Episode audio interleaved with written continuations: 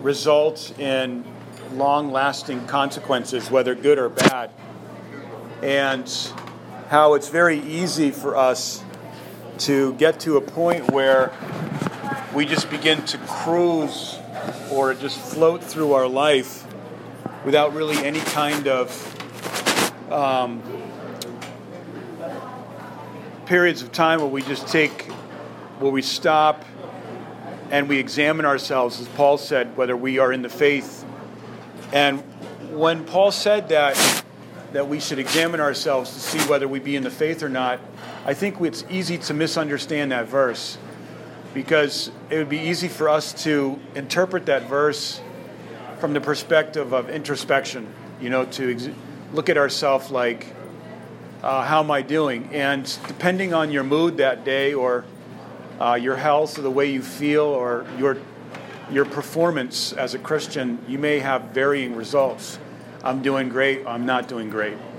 Uh, depending on how your wife is feeling that day or you know how you know the conversation that you've had at home uh, you could maybe feel pretty bad about yourself or the way things are going and so we need an objective standard where we're looking at ourselves and we said a little bit last night that that is divine perspective and so um, the trap that we can get into is thinking that when I was young, I didn't know what I was doing. I was naive and I made a series of bad decisions. And now I'm trapped in this situation, whether it's my job, my career, my lack of career, my marriage, kids or no kids, or whatever situation we may find ourselves in. And when we get older, and I know that a lot of us are young here, but when we when men get older, they have this tendency to do a lot of just reflecting on their past life, you know, on their on their on their earlier years, and that's very dangerous because we should never analyze ourselves outside of God's perspective of who we are. A lot of people never discover who they are in Christ.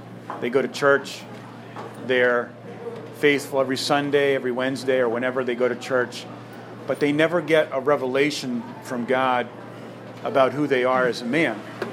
And that happens more often than you can realize.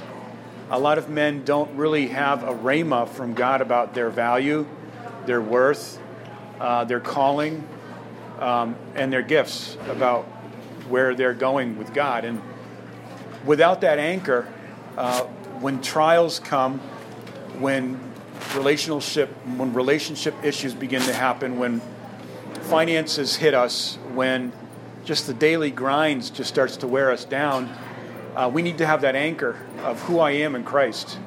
And if we don't have that anchor, then we're toast. We're going to be floating off into the sea without an anchor, without any direction. And that always ends bad. And so Paul here is at the end of his life in Act, well, near the end of his life in Acts 26, verse 19. And um, I just want to read this to you. He said, to Agrippa. And it's kind of interesting because near the end of Paul's ministry as an apostle, he's on trial for everything that he's done. And this actually can really happen in the life of a man, although he's not maybe physically on trial. There could be an invisible Agrippa or an invisible trial going on in his mind about assessing his life. And what is Paul's testimony? He said, O King Agrippa, I was not disobedient to the heavenly vision. And that's a great testimony that Paul had at the end of his life about his walk with God. And you don't see Paul talking about wasted years. You don't see Paul talking about bad decisions.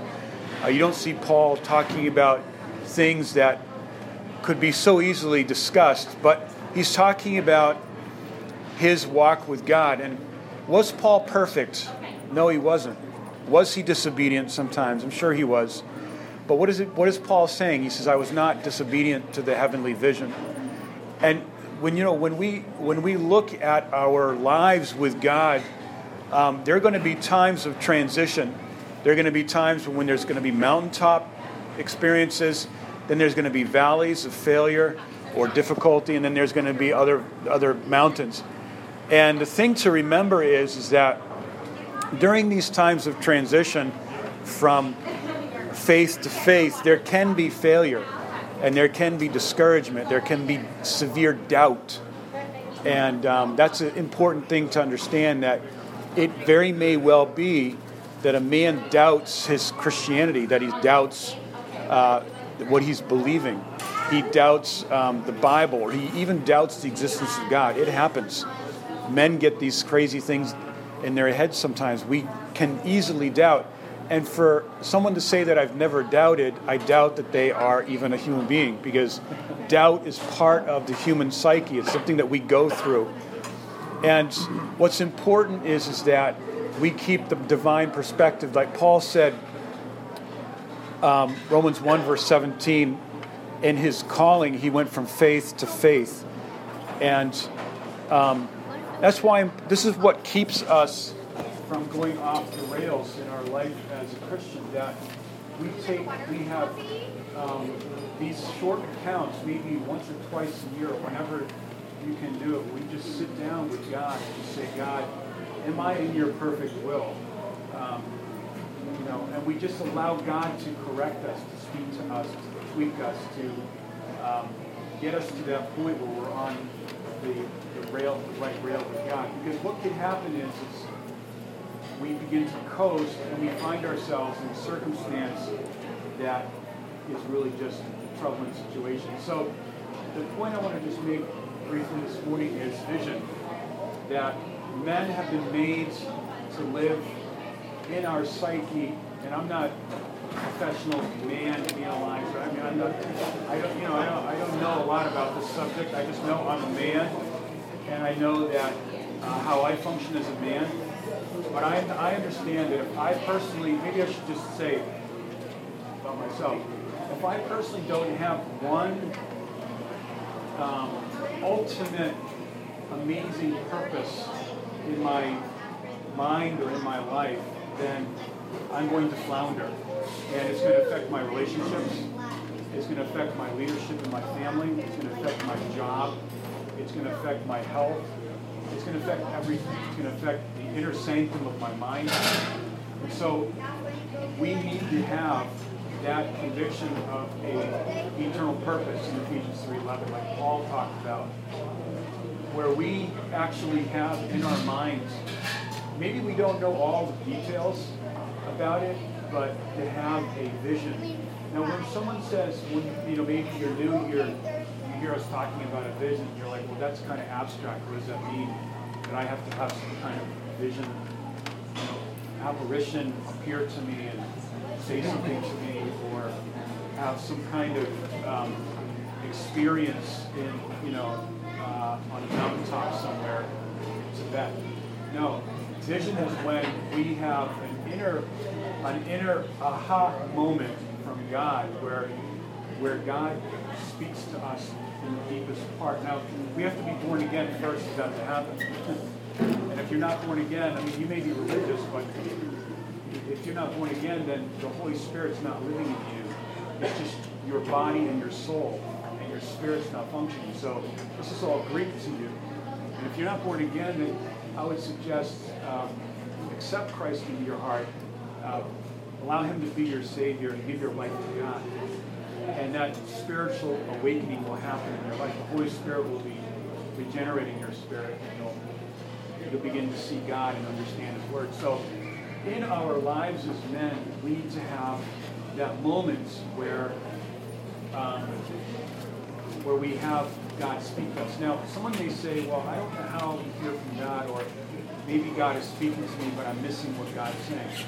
Let me tell you, God has no problem talking to us. If he wants to tell you something, he definitely will make it very clear to you. How many of you have ever had God say something to you, like in a personal way? I think I've had God speak to me maybe four major times in my life. I can't say that it was like, you know, an angel appearing before me, but it was a moment with me and my Bible or someone saying something to me that I understood that this is God speaking directly to me as his creation, as his son. And so I remember this time when it happened when I went on the mission field for the first time when I was a teenager. The second time it happened when I God really spoke to me about going to Bible college in Matthew chapter 4. Another time was about um, uh, about who I was going to marry, and another time was about um, just um, going to um, Ukraine and to Poland. And so there has to be that moment where we quiet ourselves. And this is a big thing. A lot of a lot of us don't know how to get quiet. I mean, our life is so melee, it's so busy that um, we get up in the morning and we just hit the road running. There's no time really reviewing your Bible. And this is so important that we learn how to quiet ourselves and just get quiet. Um, it's important because I remember riding in a taxi one time with someone overseas, and there was, it was silence in the taxi. And the person I was with said to me, uh, tell them to turn on the radio. And I said, why? And they said, I just can't have silence because I'm. You know what that means? It just means that there's noise in our soul, that there's unrest, there's anxiety, there is there is this numbing pain that has not been addressed by the cross, by the healing Word of God. That's why people um, need to listen to music all the time, or have TV on all the time, or some kind of noise factor. We got to learn how to get quiet. And when we get quiet, we can begin to hear from God. And God wants to speak to you. Here's a couple things that we need to remember. Number one, God wants to speak to you. It doesn't matter where you're at in your life. Maybe you finished Bible school and you've got kids, and you think, okay, it's over. I'm no longer a disciple. I'm just a dad working a thousand hours a week, and that's it. No, God wants to speak to you. And the second thing is that God has a calling on your life. Every man in this room has a calling. And we live in a society where, we said this last night, that society really ditches the male image through many different things. Like if you turn on the if you turn on the TV, you can see cartoons about the lazy, dumb dad, you know, like The Simpsons. Or I don't watch that, but I have seen clips of it. Uh, there is a there is the whole internet pornography, the whole the whole uh, Hollywood scene that just really attacking the male image to bring it down and to make it weak, to make it to bring it into a place of just bondage where there's no authority and power. That's what happened with Samson. Samson gave his strength to, to someone who stole uh, his, his strength, his gift. And so having a vision in our life, and how do we have a vision? Well, there's a there's a, there's a few ways. Number one, um, and and we could look at Romans chapter 12. The first thing, really, how to get a vision in our life is to surrender at the cross. And again, that's another abstract principle. What does it mean to surrender at the cross? It just means that God, many times, is battling for your attention and my attention. And we may have gone to church for 30 years. Maybe we grew up in a church, went to Sunday school, or maybe we were even a missionary or did some kind of Christian service, but that all doesn't matter. Really, what matters is what's going on in my mind today with God, what's going on in my soul. Uh, where, where's my life at spiritually with God? It doesn't matter how many classes I've taught or how much exegesis I've done, or it just matters. The question is, is where are you at today? And that's a that's a that's a that's a pretty sobering question. Where's my mind at? And the and the thing is, is that number one, to have a vision in your life, surrender your life at the cross. And this is something that we got to do every day in the morning, just when you wake up, make it part of your routine. Like God, Romans 12, 1. I'm just submit, surrendering, I'm just surrendering myself a living sacrifice at the cross. Because if you've ever worked with other men, there's always that issue of will and male ego and our determination. Um, and this is what God's got to deal with. He wants to bring our bring our thinking and our, and our will to a place of surrender to Him. And that's when God can begin to speak to us. And by the way, Romans 12:1, Romans 12:1 may be actually something that happens in your life after a, series of negative experiences. It may be something that happens to you after something traumatic. Maybe this is something that happens to you when uh, you are um, at the end of some very difficult circumstances and then you say, I surrender. And so that's number one. And then when we surrender, then we're in a place where God can speak to us. And that's the story of Jacob, isn't it? Jacob was in a place where he was always conniving in his own uh, energy to live and to please God, to do what he thought was, in his opinion, the best thing to do. But God had to bring him to this place called Penuel, where he wrestled with an angel and slept on a rock. Remember that? Many of us felt like that we slept on a rock last night.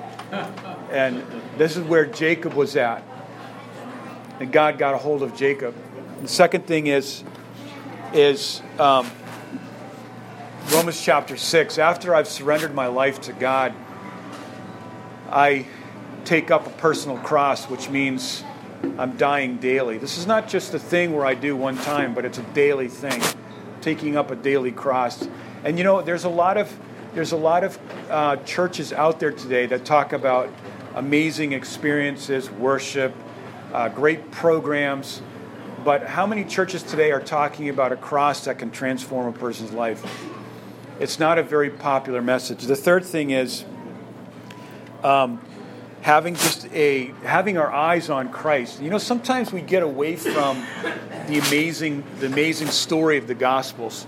Like I think it's healthy for us to sit down and read through the Gospels, to look at the life of Christ, get look at the book of Mark or the look of, look at the book of um, Luke, and just go through the life of Christ and observe his life and observe the way he was and the way he ministered to people, the way he healed, the way he talked to his disciples. I think we can get away from a Christocentric theology or a Christ centered theology, and that's very dangerous. The next thing is um, really prayer. And you know, A.W. Tozer talked about, he wrote a book called God Tells the Man Who Cares.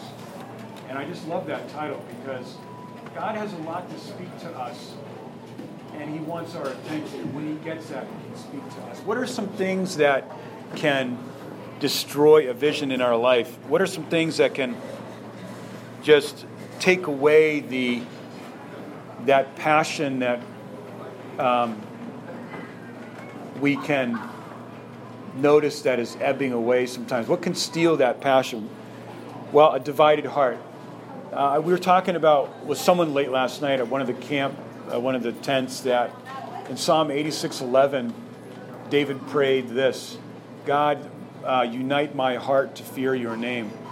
You know, the most important part of you and I today is where our heart is at.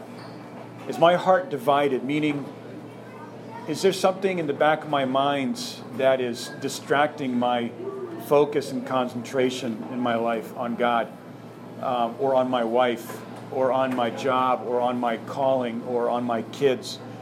The devil wants to divide your heart because remember that old saying, divide and conquer? Well, that's a military strategy. Get ethnic groups to fight each other, and then you get a, a larger superpower coming in and just taking over the whole thing. That's what the devil wants to do. He wants to get you and I to get divided in our heart about things that I love this, but I also love this. I want this, but I also want this and both are in contradiction to each other. And that's why it is so important that our heart is really in the hand of God. That we just give God our whole heart because that's the center of all of our affections. If our affection engine or our our um, the if our heart is divided, then um, your strength and my strength is going to be really diminished. Samson is a good example. Samson had a divided heart. Samson um, wanted Delilah's affection and attention. Sometimes men can be so hungry for women's attention that it creates such a distraction in their life and it hurts their marriage. Uh, there are things that men look for, like validation. Um, we look for this sense of validation, or we look for this sense of um, approval. Um, we actually can maybe even find ourselves asking people a question, um, looking for that sense of approval. And because maybe we didn't get that at you know when we were growing up, or maybe we didn't get that um, uh, that need met. And you know something, there is a time when we as mentors or disciplers uh, really need to infuse that encouragement and that empowerment and that, um, like Paul did to in Acts 20. He said, I commend you to the grace of God. Paul spoke to Timothy and he really encouraged Timothy. And Paul was not afraid that Timothy was going to get proud if he encouraged Timothy. Because you know something, sometimes, I know I'm all over the place here, but sometimes we're afraid to encourage people because we think they're going to get proud. That doesn't, that doesn't, don't worry about that. Because if somebody gets proud, guess who's going to really deal with that? God's going to deal with that. So, you know something, we should really be encouragers of other people. Encourage people. Another time, sometimes we don't encourage other people because we're secretly at competition with them. We don't like, we're like, well, I don't want to encourage them or build them up too much because then, I'm, then they're going to be in competition with me. You know what my thought is? I hope that the people that I disciple become much more effective and much more gifted than I am. Because if that's the case, praise the Lord. I, I really want people that I'm investing in to succeed way beyond me. Because you know why? It still goes on my account. Do you know what I mean? It still goes on my account. So, um, the divided heart, you know, um, there was an article I was going to read, and I'm not going to read it now, maybe later, but it was 16 things that a man uh, that was divorced uh, said that married men should do, and it's just phenomenal. I mean, I've never read anything like it, and I came across it the other day, and you know, love your wife. If you're married, love your wife with your whole heart. Let her be the let her be the woman, and just continue to remember how you fell in love with her, and uh, spend time with her. And we can talk about this later, but really don't let any other person into that heart of yours where your wife is supposed to be. Really guard that.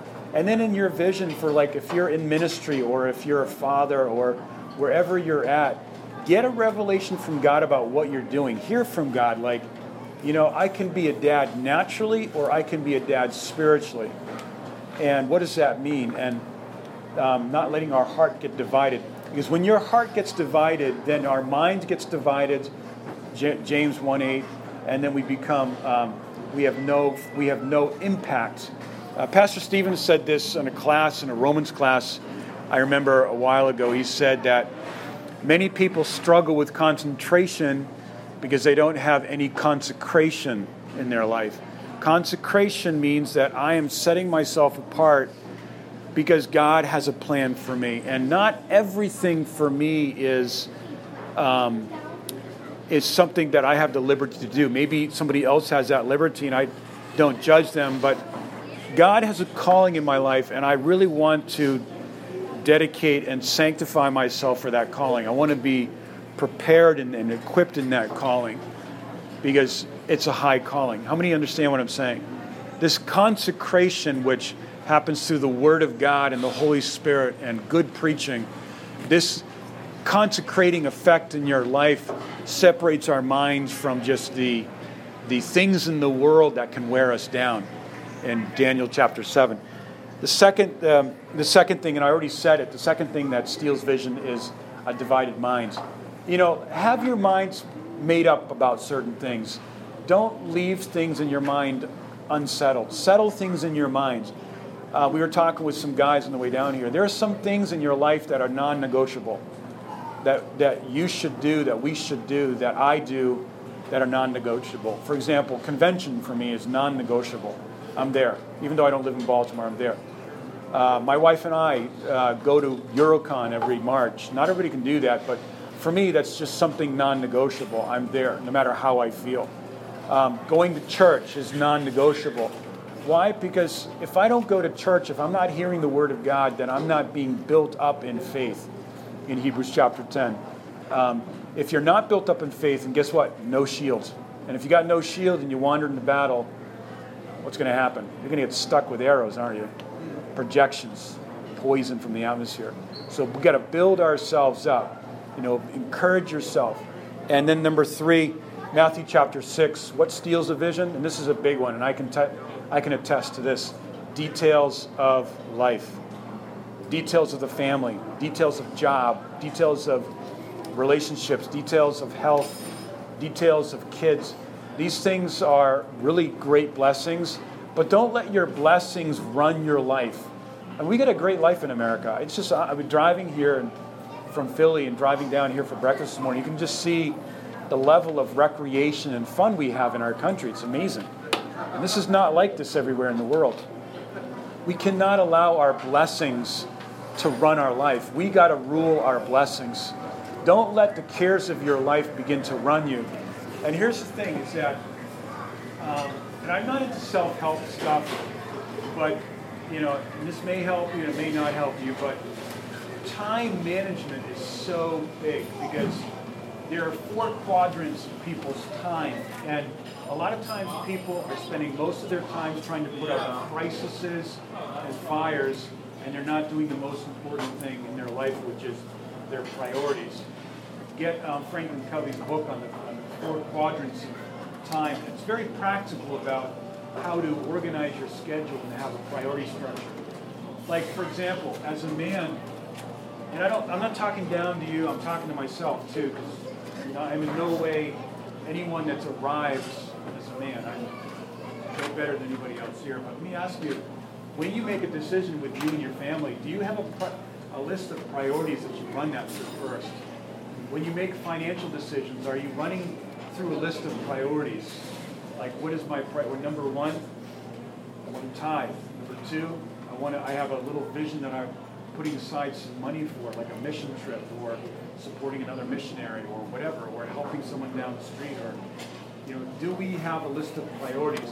Because if we don't have eternal values that we're running through our decisions through, then the cares of this world are going to eat up your money, it's going to eat up your time, and you're going to find yourself um, deficit with your with your in, in, your family and your personal life. So that's so important that um, we have that. And then the last thing that can really steal our a vision in our life is just sin. Sin is just you know, I mean, all of us are human beings here, so. Like, and it's just so great. Romans 8, verse 1 there is no condemnation for those that are in Christ. Like, God is not in heaven condemning us today. God is in heaven um, encouraging us. Billy Graham said this that when we get to heaven, we're going to be astounded how good God really is. It's going to be such a revelation to us, even though that we're greater grace and that's our name, or we're grace people. We're going to get to heaven, we're going to be like, unbelievable. I did not even realize how gracious God is and how good God is. And if I understood this better, I would have prayed more. I would have asked God for more. I would have taken more steps of faith in my life. Sin is just the opposite. Sin is something that is sin is the biggest scam in the universe. That's what it is. Sin is the biggest scam in the universe. Here's the scam. Okay? The devil targets a need in your life and then he presents something to it and he says, This will fulfill your need. But you know what? It doesn't. It actually makes the need bigger. It makes the hole bigger and it makes and you, if you've ever studied addictions, there's this law of the law of diminishing. What do they call it? effect, right? Diminishing effect, something like that. You need more and more of it so that you can be more and more satisfied. Sin is a big scam, and don't be tricked by what the world says, because the world says, "Hey, come, partake, no strings attached, go home."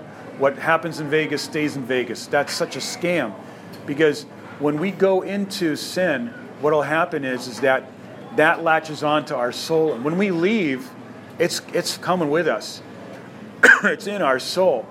And so sin is such a scam, and we got to look at it like that. Like, you know what? I'm not going to be scammed. I'm a man, I'm God's man. God's got a calling in my life. I'm going places with God. I got a vision. Uh, he, uh, my, I got a little plan here, and I'm not going to get scammed by sin. You know, and if you're struggling with something, and I always say this, it's not bad to ask for help. Sometimes you you may look at other guys here and say, "Wow, you know what? That guy's got he's such an amazing guy. He's got nothing going on bad in his life and he's he's got no problems. He's got a great family or great job or whatever, you know." But that's just appearance. We are all at an even place as men, and every day, every one of us need to go to the cross and get grace from God. If you need help with something, and I always, we always say this, get help. Just ask for help. Find another guy to get accountable with and just say, you know what? I'm struggling with this. And you know what's going to happen? nine times out of ten, they're going to say to you, you know what? I've struggled with that too, and this is what helped me. You know, get get some help with someone because here's what happens is that is that people get isolated. They get isolated from uh, from their calling and from the body, and they just start walking around with this cloud over their head, and they can't see anything. They think that they're the only ones struggling with this. That's not the case. Um, I don't know about Baltimore or this area, but I know in, the suburbs where our church is near Philadelphia, there's a huge problem with heroin. It's unbelievable. And I was at a I was at a senator's office with Kyle a couple weeks ago, and uh, they they have a lady in there. Her name is Annette, and her job, one of her only jobs, is to sign death certificates of people that overdosed on heroin. That's what she does. She just she just signs them and then files them. Um, why are addictions so great today? Because we live in such an affluent society, but there's such an emptiness inside. And I'm going to close with this. I think Abraham was in very much of a similar situation when he was living in the Ur of the Chaldees. Remember when God called him in Genesis chapter 12, follow me? He says, I will make you a great nation in Genesis 17. Remember when God spoke to Abraham? Well, this is my theory about how that all happened. I think that Abraham living with his family in the Ur of Chaldees, which was the, the, the, the center of world culture at the time, he was living there. He had his job, he had his family life, he had things he was doing, probably fun stuff that he would do as a family or as a, you know, in his, and as a personal person. And it just got to a point where he said, There's got to be something more than this. There's got to be something more than this. And he began, God began to cultivate in his heart a hunger for something more. And in that moment when God spoke to Abraham, when he said, Leave your country, leave your family, leave your kindred, I will take you to a land that you don't know about, and I will bless you there. I think that that is something that is very um, consistent with our lives is that we can get so embedded in our daily life that we lose sight of that that um, dominating purpose, that dominating vision, that thought in my mind that because you know something, if we're not living in a vision or living with a sense of the calling in our life, then then your details of your life, uh, your relationships are going to lead you. And we all know this, those of us that are married, that if, uh, if a husband gets insecure about himself, about what he's doing, then you know what that does? The wife detects that immediately. The wife's got like 17,000 antennas that men don't have. She can read our minds. She knows when we're up to something. She can just, and many times they don't say anything, but they just, they just know it. I've come to the conclusion that my mom and my, my, my wife were both mind readers. And so they know exactly what's going on in, in, in our life. And so what happens is, is that if you get insecure in your life, she will detect that. And because women are built to, to enjoy an environment of security and love and acceptance, then they're going to panic and they're going to say he's out of he's not in control. He's not in control of the finances. He's not in control of his job or or or his you know, and we're in trouble. And then she's going to start taking over things. And she's going to start running the family and she's going to start running you. And and that's when nagging starts and all this stuff that this is the how this is how we avoid that. That when we get when we build ourselves up maybe later today we can talk about encouraging ourselves.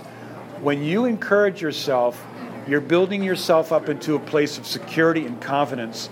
And that's what masculinity is today. You know masculinity has been so warped today in the society that we live in true masculinity is that I am so secure in God's plan, like Jesus was. I'm so secure in God's love I'm so secure in my position with God. I'm so secure in the grace of God that if I failed, it's not failure, but it's just a stepping stone.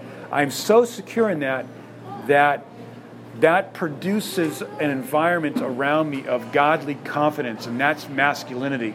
Jesus said in, in John chapter 10, verse 18, and we said this last night, that no man takes my life from me. I lay it down willingly. And that's what true masculinity is, is that is that I don't need to walk around and boss everybody around or be the ruler um, because I'm secure. I mean, we are secure in ourselves and we know that we know who we are, we know where we are at, we understand our position, and therefore I don't need to walk around and manipulate people and to and to say things that will that will um, irk my wife or irk people that I live with or that will tear me down. I am secure and therefore I can take steps of faith with God and know that, you know what, if I fail, I don't really fail because God will never, never cast us down. And, and I just want to say this, ask you this question. It's going to sound a little bit, I don't know if it's going to be a spiritual question or not, but if you think about what you dream, what would you, you know, what is your dream and what is what is your dream or your your your dream, your faith dream with God and what do you fear that is keeping you from moving forward in that direction? For example, maybe a man has a calling to be a preacher or a missionary or maybe just maybe God, God has a calling in your life to be a godly husband and you're afraid to get married. Because you're afraid you're going to fail that woman that you're not going to be able to lead her or love her the way she the way you think that she needs to be loved.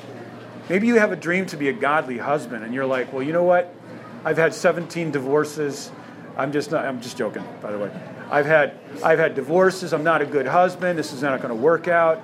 But let me ask you this what is the fear that's keeping you from moving forward in that direction by faith. And just get with God about it and say, you know something, God, I'm not going to live in fear about that because God is with me. And I'm and and if God is with me and I fall on, flat on my face, then I'm still loved. Somebody said to a missionary that was moving overseas to plant a church, they said to him, you know, you're going to utterly fail. You're going to it's not going to work. You're just going to you're going to mess up. You're going to totally fail and you're going to come home like a, a, a, puppy with your tail between your, your legs. And that was really encouraging, right? And you know what the guy said to that person that was saying that, who was secretly in competition with them? He said, he said, you know what? Thank God I have a body that loves me that I can return to, that will accept me the way I am. And that's the body of Christ. That's us. That's you and I. That we are in a group of people that love us and that are just so ready to encourage and so ready to help. And that's really how we discover. Um, get a vision with God and hear from God, and then define what the fear is and say, you know what? I'm bringing that fear to the cross. I'm surrendering to the cross. And if there's something in our lives that needs to be dealt with, if we got something going on, you know, on the side, we got to deal with that. Just got to deal with that, you know, because it's going to take us down we really got to deal with that. We got to understand it's 911 situation. And it's not that we're condemning, you know, that we're just going to understand that this is the thing about idols. And I don't know how I should finish, but um, this is the thing about idols. There were always demons associated with idols in the, in the Old Testament, right? Like when there's something in my life that I'm worshiping other than God then that thing is not just something I can play with and then put in the closet and it's going to stay there and just going to be, you know, something that I'm, you know, leave it there till next time. That thing is that thing is going to want more and more attention. It's going to it's going to want more and more um, attachment with you, and it's going to get become more and more attached to us.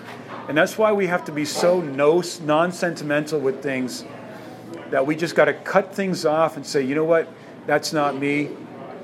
I've got a call with God. I'm a man of value. God loves me, and I'm, I'm with people that love me, and I've got such a blessing in my life of a family. And then we just deal with things and say, that's dangerous. And we just cut it off and we move forward because we just don't have time for that, do we? And it's not really, we're not really loving ourselves if we're, if we're living with that thing. So, those are four things that can steal our vision, and maybe we could open it up for some. You know, I told, I spoke for a really long time. I said I wasn't going to do that, but I did. But um, maybe we could just get some questions or some comments. Pastor Jason or anybody wants.